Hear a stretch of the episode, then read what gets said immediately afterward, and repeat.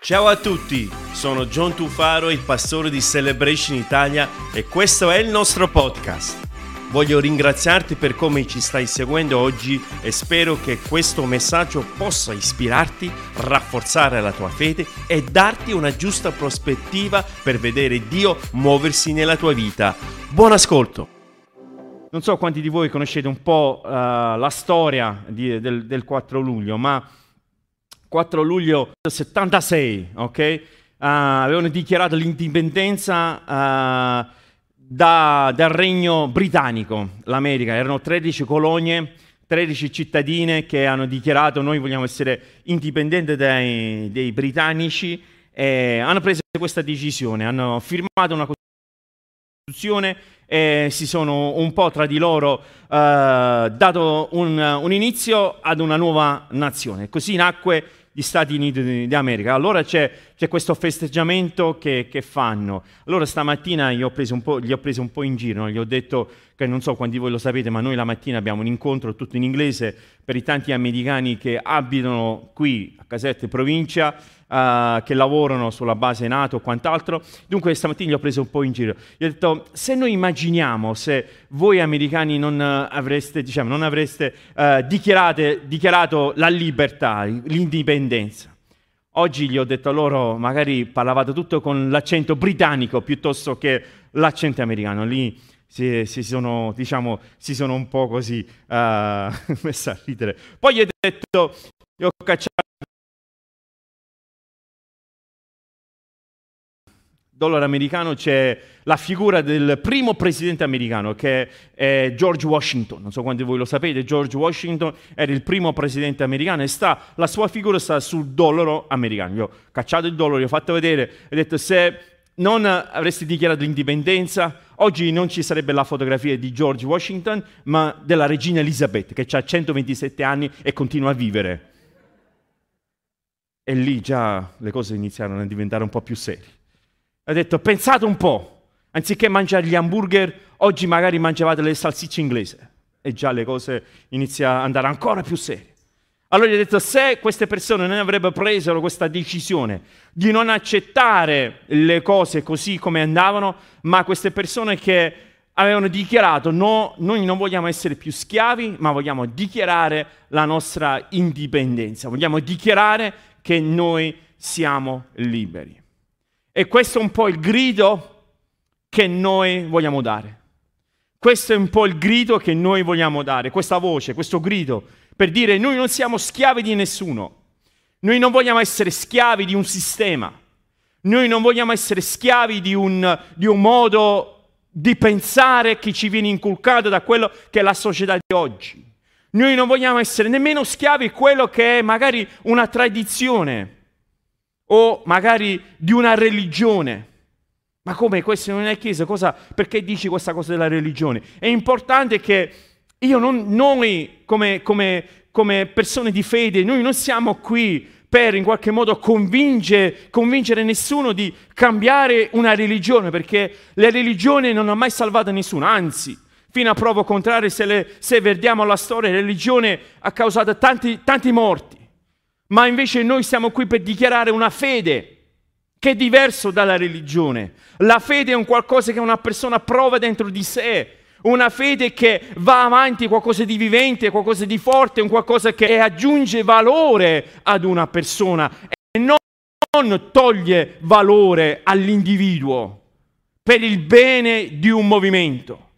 Noi non è un movimento che dobbiamo in qualche modo promuovere, non è una denominazione che in qualche modo dobbiamo sostenere. Noi sosteniamo le persone perché tu sei un individuo, così come lo sono io. E Cristo è venuto, Cristo Gesù è venuto su questa terra per rovesciare questo pensiero. Di rovesciare questo pensiero di una religione di Stato, di un movimento, di un'organizzazione. Lui è venuto per dire che noi siamo liberi e che con Lui abbiamo questa piena libertà di vivere la nostra fede, questa piena libertà di vivere la nostra fede in Cristo Gesù, non sottostare a determinate situazione, determinati movimenti. E questo è un po' il messaggio che in questa sera voglio condividere con voi. Iniziamo una serie di discorsi ogni settimana per questo periodo estivo che l'abbiamo denominato estate a Celebration, summer a Celebration. Sai, qualcuno ha detto io ho iniziato a impararmi l'inglese, vedi un po' quanto bene che facciamo. Cerchiamo di far conoscere anche un po' l'inglese. Summer at Celebration, c'è l'estate a Celebration che andiamo a sviscerare un po' qualche storia della Bibbia, andiamo a parlare in merito a qualche episodio della Bibbia e voglio condividere con voi un episodio della Bibbia nel Vecchio Testamento. Non so se voi lo sapete, ma la Bibbia è composta da quello che viene denominato il Vecchio Testamento e quello che viene denominato il Nuovo Testamento. Talmente che è importante questa cosa, che la storia, il tempo della storia, il tempo dell'umanità viene misurato secondo questo avvenimento. Quale? L'avvenimento di Cristo sulla terra, avanti Cristo e dopo Cristo. La storia viene denominata da questo evento talmente importante nella storia dell'umanità, della nascita di Cristo, che viene diviso in questo mondo. E noi vediamo che la Bibbia, la parola di Dio, c'è questa distinzione tra il Vecchio e il Nuovo. Nel Vecchio Testamento c'è questa storia di questo personaggio che si chiama Giosuè.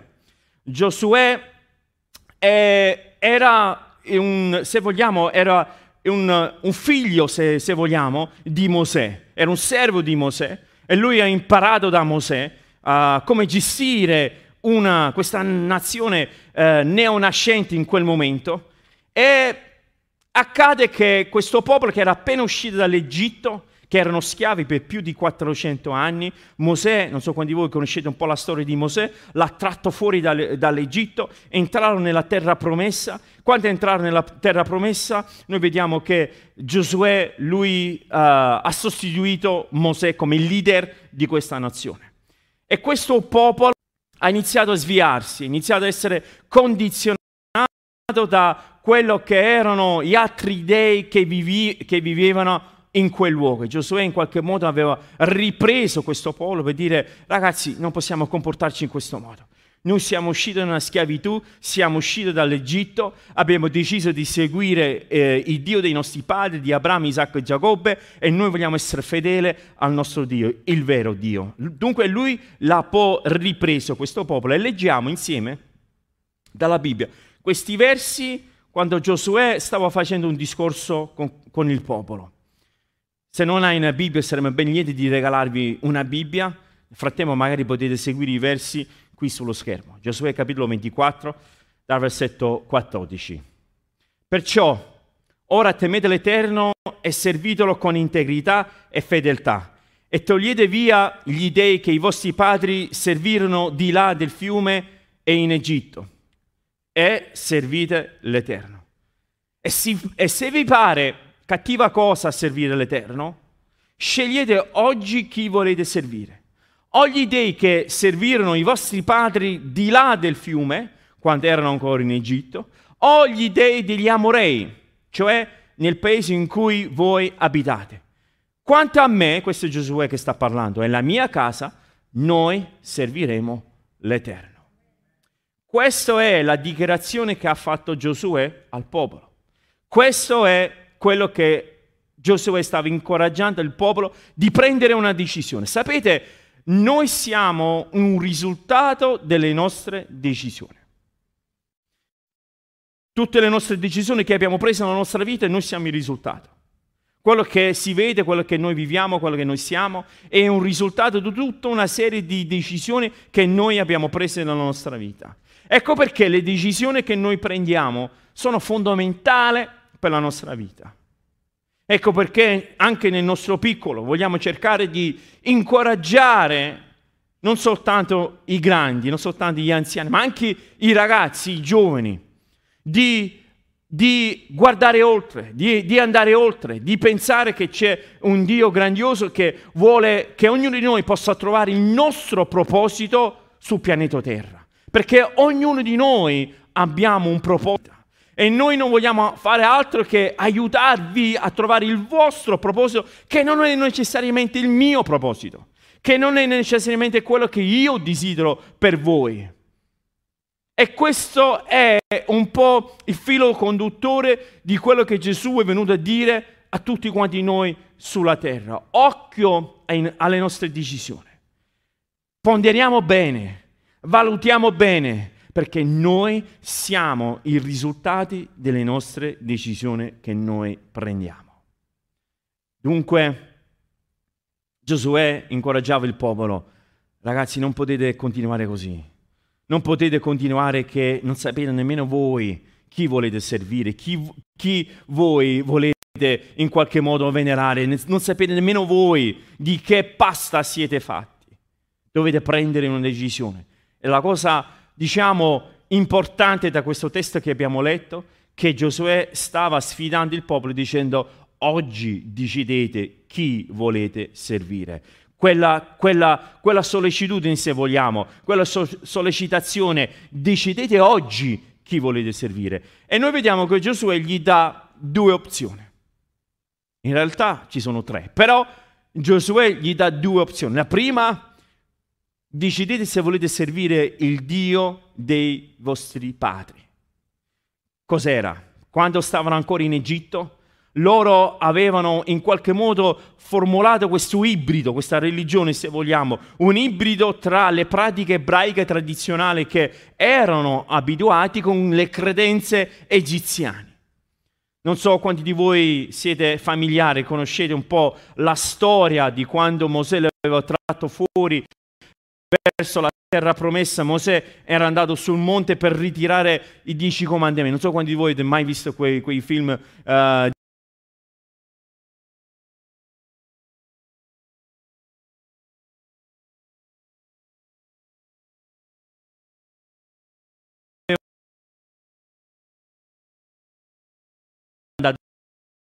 e avevano costruito questa immagine di questo vitello d'oro. Quell'immagine di quel vitello d'oro era una forma di un dio egiziano che si chiamava Apis. Dunque con loro in qualche modo si erano un po' condizionati da quello che erano le tradizioni e le religioni che erano in Egitto. Dunque Giosuè diceva: scegliete se volete tornare a quelle tradizioni o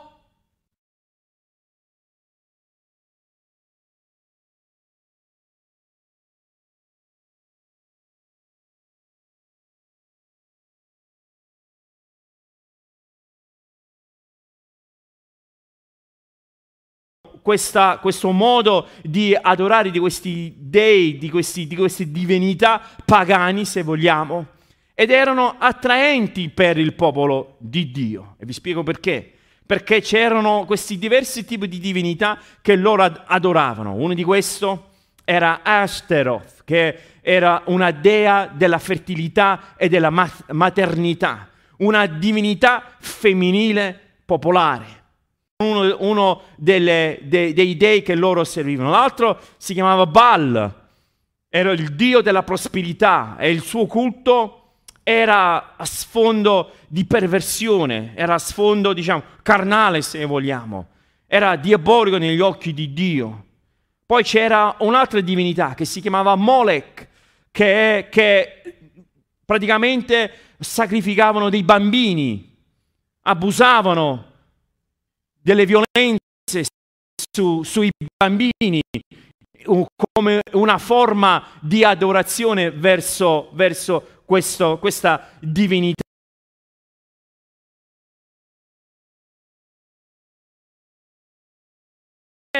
O una religione antica, oppure quello che era una cultura per loro all'epoca nuova, una cultura moderna, una cultura in cui le cose vanno avanti, il progresso, se vogliamo.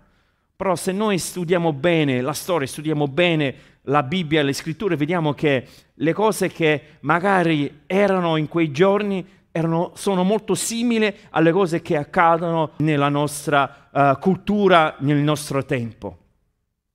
Dunque Giosuè gli dava una scelta: scegliete oggi cosa volete servire? La tradizione, la religiosità, la modernità, la nuova cultura, tutto ciò che stava nascendo in quel momento, scegliete. Però Giosuè fa una dichiarazione forte e importante. Lui dice però, per quanto mi riguarda, noi serviremo l'Eterno. Cioè, c'è la terza opzione. Questo l'avevo menzionato la settimana scorsa, non so quanti di voi ve lo ricordate. C'è la terza opzione, c'è la terza via. E qual è? Quello di scegliere di servire il Dio vivente. Sapete che il cuore dell'uomo sceglierà sempre un Dio da servire. Il vuoto nel cuore dell'uomo sarà inevitabilmente riempito da qualcosa. Dobbiamo fare sempre in modo che il nostro cuore sia riempito da qualcosa, da una divinità se vogliamo. E spesso questo vuoto che sussiste nell'anima dell'uomo viene riempito dalle cose sbagliate, viene riempito dall'odio, viene riempito dall'apatia, viene riempito dall'egoismo, viene riempito da tante cose che magari non è la vera cosa per cui il cuore viene fatto, formato fin dalle sue origini. L'anima dell'uomo desidera una cosa e quella cosa si chiama Cristo Gesù. Quella cosa è Dio che vuole riempire il tuo cuore. Ripeto, non è una religione, non è un personaggio, non è magari un nome del Medioevo di qualche personaggio santone o qualche altro personaggio, benvengono, ma non sono questi che riempiono il cuore dell'uomo. Quello che riempie l'anima e il cuore dell'uomo è la presenza del Dio vivente. Il cuore dell'uomo sceglierà sempre un qualcosa di riempire il suo cuore, ma noi vogliamo riempire di fede, vogliamo riempirlo di Dio, vogliamo riempire il nostro cuore con la speranza che è Cristo Gesù. La settimana scorsa,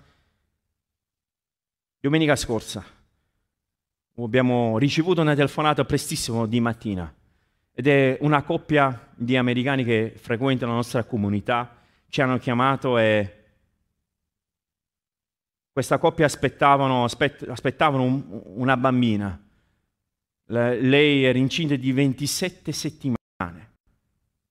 Ci ha chiamato, il marito mi ha chiamato, mi ha detto: John, pregate per noi perché è successo l'imponderabile, mia moglie sta per partorire. E i medici ci hanno detto che c'è meno del 10% di probabilità che la bambina potesse sopravvivere a questo parto. Pregate per noi. Ovviamente noi come comunità abbiamo pregato e forse alcuni di voi ricordate, vi ho chiesto anche voi di pregare. Abbiamo pregato, la ragazza ha partorito domenica scorsa.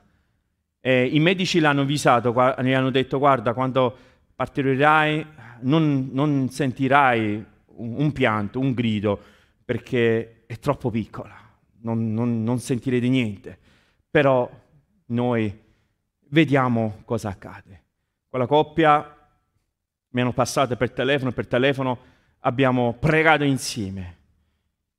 Ha partorito quanto ha partorito? Un grido di una piccola bambina. E già questo era stato un miracolo. E i medici hanno detto: guarda, difficilmente sopravviverà qualche giorno. Oggi dopo 7 giorni la bambina e la madre stanno bene, noi continuiamo a pregare. Ed è un miracolo, vi posso assicurare, 27, voi donne forse sapete ancora meglio di me, 27 settimane, praticamente sta in terapia intensiva, dunque noi continuiamo a pregare per dire che noi, nel nostro cuore, vogliamo riempire di speranza, noi vogliamo riempire di fede, noi vogliamo riempire il nostro cuore che c'è un Dio grande, che Lui può fare potente, opere potenti nella nostra vita, nella nostra comunità, in mezzo a noi. Perché? Perché noi crediamo in Dio dei miracoli. È così, crediamo nel Dio dei miracoli. Il cuore dell'uomo c'è questo vuoto e noi vogliamo riempirlo con le cose giuste. L'Apostolo San Paolo, nella lettera degli Efesini che lui ha scritto nel Nuovo Testamento, ha scritto queste bellissime parole, voglio condividere con voi. Lui ha detto: perciò fate attenzione come vi comportate. Non siete stolti, ma saggi, approfittando di ogni occasione, perché stiamo vivendo in un periodo di malvagità, che sembra molto come un periodo in cui stiamo magari vivendo noi.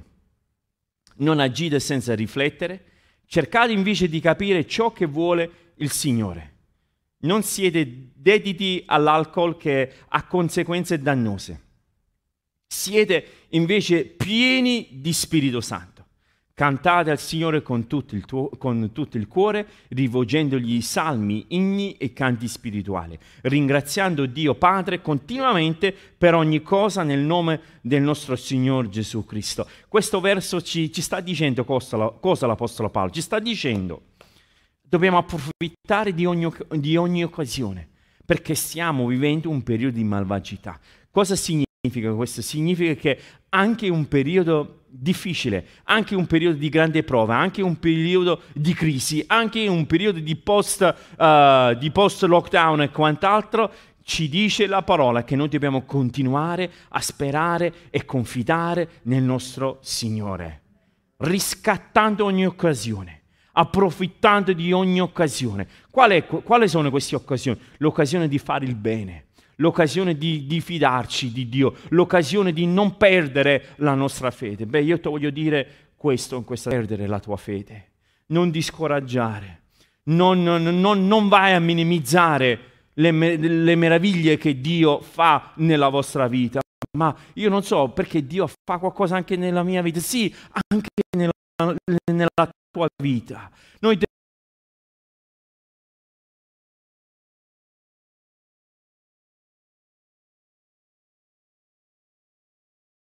sulla nostra vita dobbiamo soltanto aprire i nostri occhi e riconoscere l'opera meravigliosa che Dio fa nella nostra vita.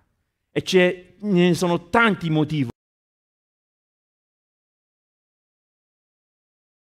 Dio. Giosuè, questa storia che vi ho letto, Giosuè aveva convocato il popolo di Israele in un luogo importante per loro, proprio per sfidarli, proprio per dire di questa scelta. E questa località che aveva scelto Giosuè era di un forte significato che voglio condividere con voi. Questo luogo si chiamava Sichem.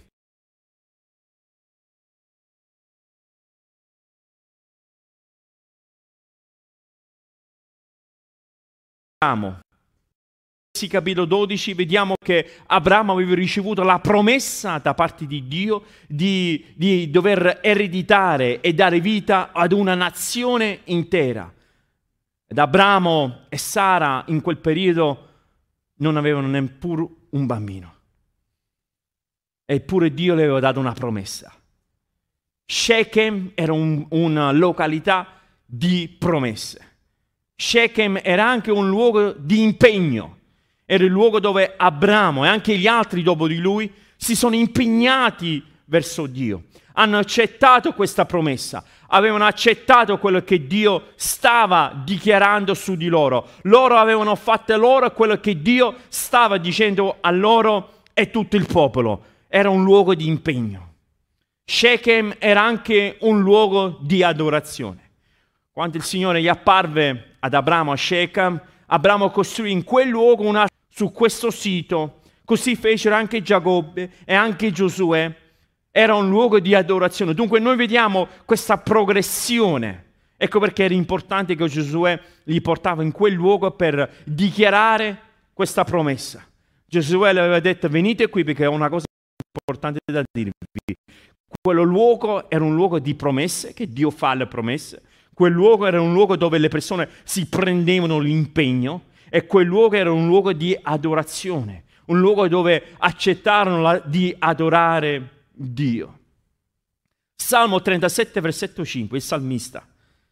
I salmi sono un bellissimo, libro della Bibbia che vi incoraggio a leggere. Sono dei poemi che Davide, la maggior parte dei poemi bellissimi che lui ha lasciato a noi come lascito.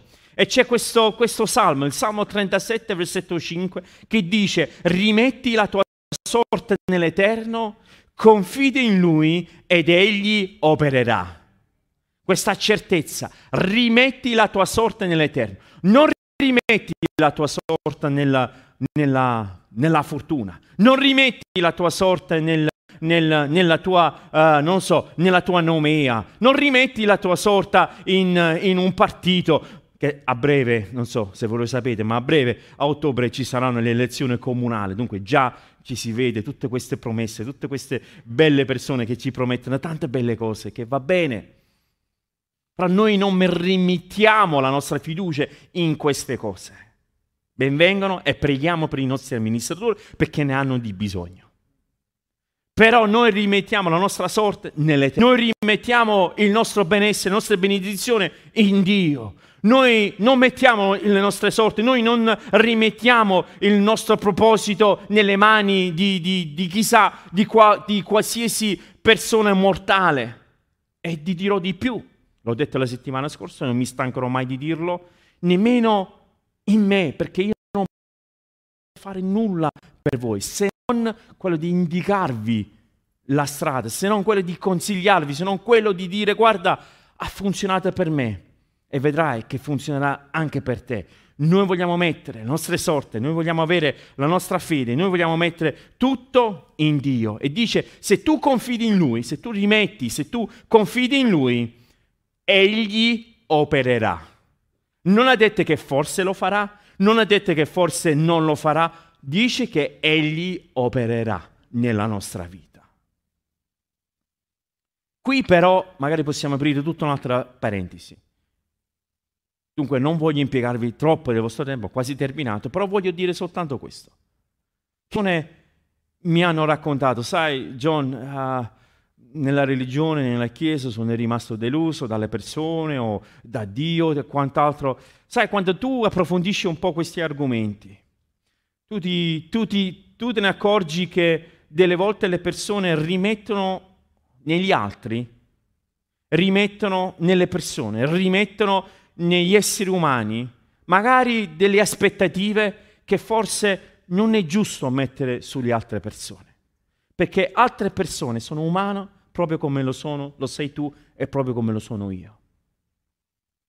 Qualche volta mi è capitato anche parlare con qualcuno, sono rimasto male, sono rimasto deluso da Dio perché ho pregato per una cosa e magari non sono stato risposto. Ma io delle volte sfido questo tipo di pensiero e io dico: delle volte noi preghiamo, delle volte noi speriamo e noi pretendiamo che Dio ci risponda nel modo in cui vogliamo noi. Noi pretendiamo che Dio confeziona la risposta, ci dia la risposta secondo quello che è un nostro modello, secondo quello che è una nostra aspettativa, secondo quello che per noi sembra giusto. Sapete, c'è uno solo che ha creato i cieli e la terra, c'è uno solo che è onnisciente.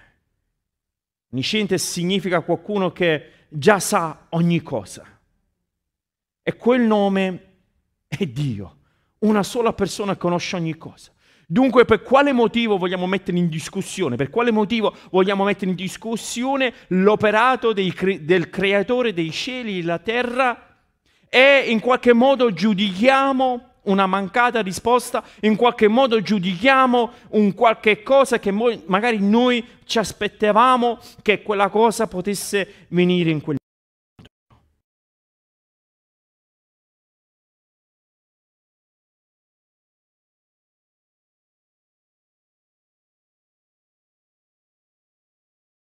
A 17 anni ho preso la patente. Ed era contentissimo al secondo tentativo, tra parentesi, non l'ho preso al primo tentativo. Secondo tentativo, perché in Inghilterra erano ligi, sono ligi, non che qui non lo sono, però vabbè, qui è un altro capitolo. Comunque l'avevo presa in Inghilterra, la patente, secondo tentativo, era contento. Mi sono presentato a casa da mio padre, ho detto: papà, ho preso la patente, ero contento, perché in qualche modo adesso mi aspettavo che mio padre mi comprava una bellissima macchina. Mio padre: bene, papà, però adesso, sai, ho preso la patente. Papà, ho preso la patente. Giovanni, ho capito, però una macchinina, sì, adesso vediamo. Dopo qualche mese mio padre fa, ok John, andiamo a prendere questa macchina. Era contentissimo. Papà, andiamo all'officina, la Mercedes. No. A BMW, mi arrangio anche con una BMW. Andiamo, non lo so, da qualche altra parte. No. Andiamo dal paesano che sta in fondo alla strada, andiamo da lui. Già questo ho iniziato a sudare freddo, chissà che macchina. Comunque credetemi, non so che marca di macchina ha venduto mio padre.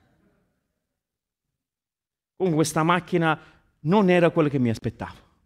Mi aspettavo magari la Mercedes AMG, sai, una roba del genere, però non era nulla di tutto ciò. Era una macchina che tuttora, una marca inglese che non so nemmeno cos'era, era vecchia, era di un colore sbiadito, non so, però è servito per quello che mi occorreva, servito per fare un po' di pratica, anche perché da lì a pochi mesi quella macchina l'ho messo in un burrone.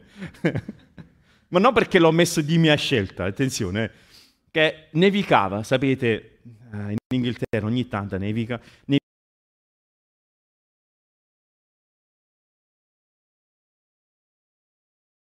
si nervosiva e mi chiamava Giovanni, non John. Invece Giovanni, sai, il mio nome di battesimo. Giovanni, Giovan Battista, che mi chiama proprio Giovan Battista, aggiungeva anche l'altro nome. Vai piano, vai piano, vai piano. Vidi la neve, il ghiaccio, c'era un camion che veniva di fronte, pigiai i freni, indovina che la macchina cominciava a girare, è andata a finire nel bordo. Non ci siamo fatti niente, però la macchina è andata. Servite per quello che serviva. Perdonatemi questa stupidità se vogliamo, ma questo è l'esempio. Noi pretendiamo da Dio una risposta e pensiamo che la risposta che Dio ci vuole dare è confezionata come una Mercedes, perché quello è la nostra aspettativa. Delle volte provvede delle cose, magari una marca che non conosciamo proprio, però lo stesso è un suo miracolo. Lo stesso serve per quello che ci serve. Lo stesso è una sua provvidenza. Però occhio, siccome noi ci siamo immaginati una determinata cosa, delle volte rischiamo di riconoscere i miracoli che Dio vuole fare nella nostra vita. Pensiamoci. E questo è quello che ha detto Giosuè. Noi serviremo l'Eterno.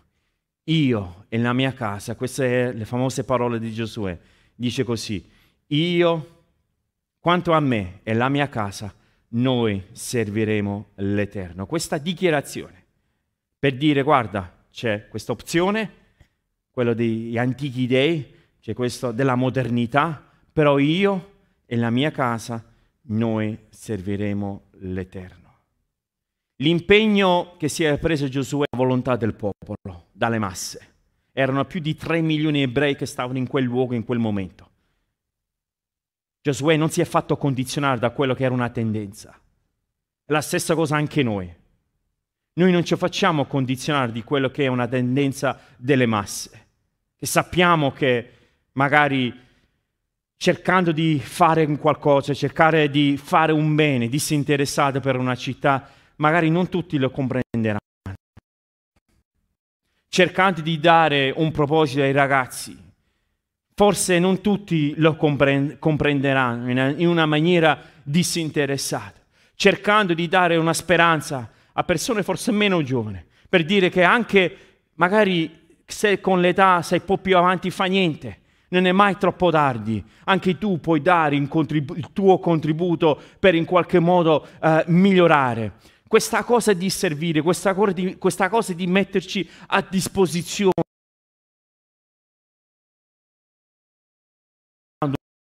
che magari qualcuno ha già inventato. Cristo Gesù ha detto io sono venuto non per essere servito ma per servire. Gesù, queste sono le parole di Gesù, ha detto che c'è più gioia nel donare che ricevere le donazioni.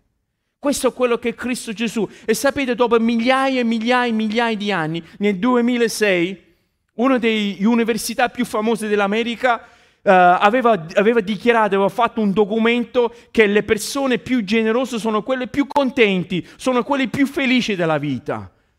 Perché trova il dare. Questo documento che fu scritto dall'Università di Harvard nel 2006 e tutto il mondo scientifico aveva in qualche modo osannato questa scoperta, non era altro le parole che Cristo Gesù aveva detto 2000 anni fa, che c'è più gioia nel donare che nel ricevere.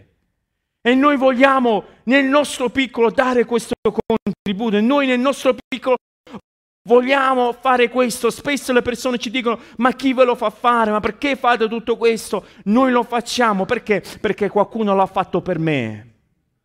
Qualcuno l'ha fatto per me, qualcuno ha creduto in me, qualcuno mi ha dato a me la possibilità di trovare il mio proposito nella mia vita, qualcuno ha creduto in me, così come noi stiamo cercando di credere in questi ragazzi, per dire: ragazzi, voi potete uscire fuori a quello che è uno schema che questa società ci vuole dipingere. Non è vero che ci sono solo giovani che vogliono rompere le vetrine nel mezzo di Caserta. Non è vero che quella è l'immagine dei giovani di questa città. Non è vero. C'è una voglia di giovani che vogliono fare qualcosa di buono per questa città. C'è voglia di ragazzi che vogliono migliorare le proprie possibilità. C'è la voglia di guardare oltre e non essere condizionato da quello che questa cultura sta cercando di incoccarci.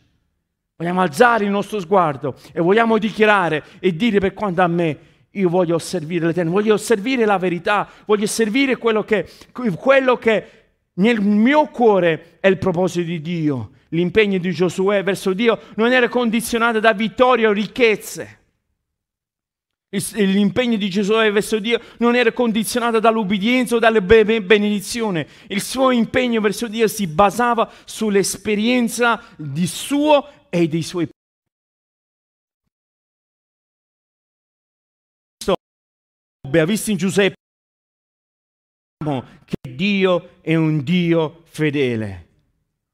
Sempre l'apostolo San Paolo una volta disse: non stancate di fare il bene. Non stancate mai di fare bene, continuate a farlo.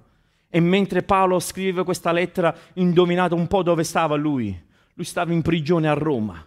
Qualche settimana fa con Matteo siamo andati a visitare proprio la prigione dell'apostolo Pietro e Paolo. Non so quanti di voi ci siete stati a Roma, che praticamente è un buco. E in quel buco Paolo dichiarava e scriveva: non stancate mai di fare il bene. Non vogliamo mai perdere la speranza, ma noi vogliamo essere portatori di speranza. Noi vogliamo trasmettere speranza. Noi vogliamo che le persone non buttano la spugna, gettano la spugna, ma continuano a avere speranza. Sempre l'apostolo San Paolo, e delle volte io spesso menziono l'apostolo San Paolo, ma per il semplice fatto che lui ha scritto 2/3 del Nuovo Testamento. Ecco perché. Non perché magari per una simpatia particolare, ma l'apostolo San Paolo ha scritto tanti di questi scritti. In Romani capitolo 2 versetto 4 ha scritto queste bellissime parole, e voglio concludere con queste parole. Lui dice: non te ne importa di quanto il Signore sia paziente, generoso e buono verso di te. San Paolo diceva: non ti importa, non mi interessa vedere quanto Dio è paziente, quanto Dio è generoso, quanto è buono verso di te. Non ti accorgi che Egli ha aspettato tutto questo tempo senza punirti, per darti modo di pentirti dai tuoi peccati. Sua pazienza vuole portarti al pentimento. Lo spiego un po' meglio, vado un po' a sviscerare cosa ha voluto dire l'apostolo Paolo.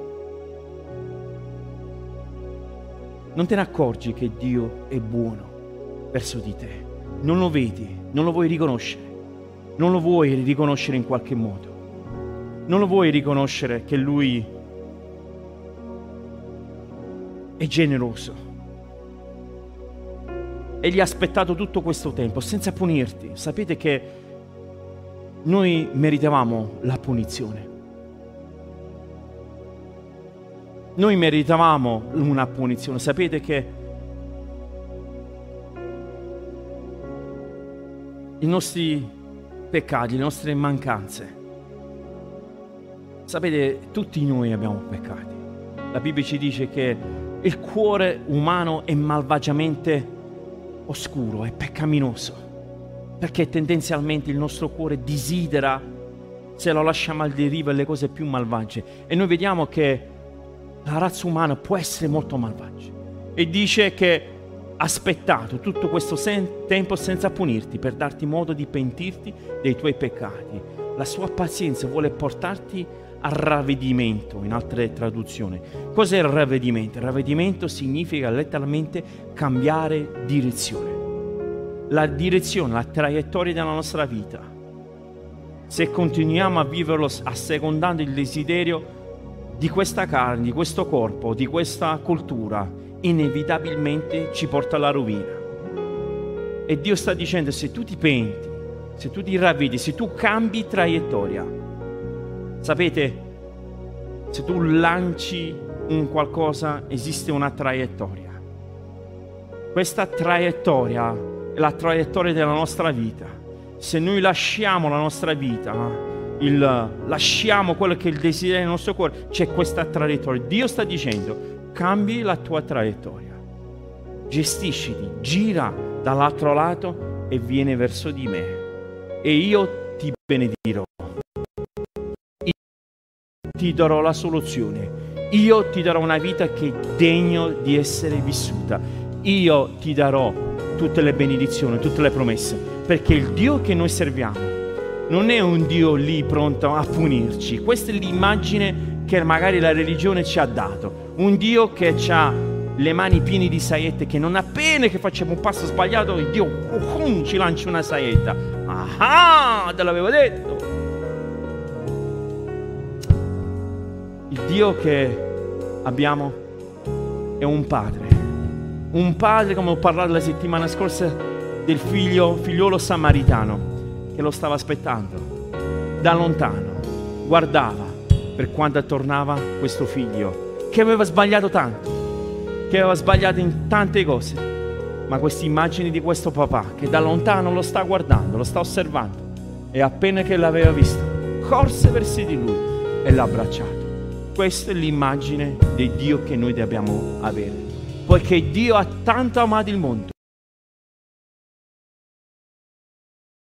che chiunque crede in Lui non perisca, ma abbia vita eterna.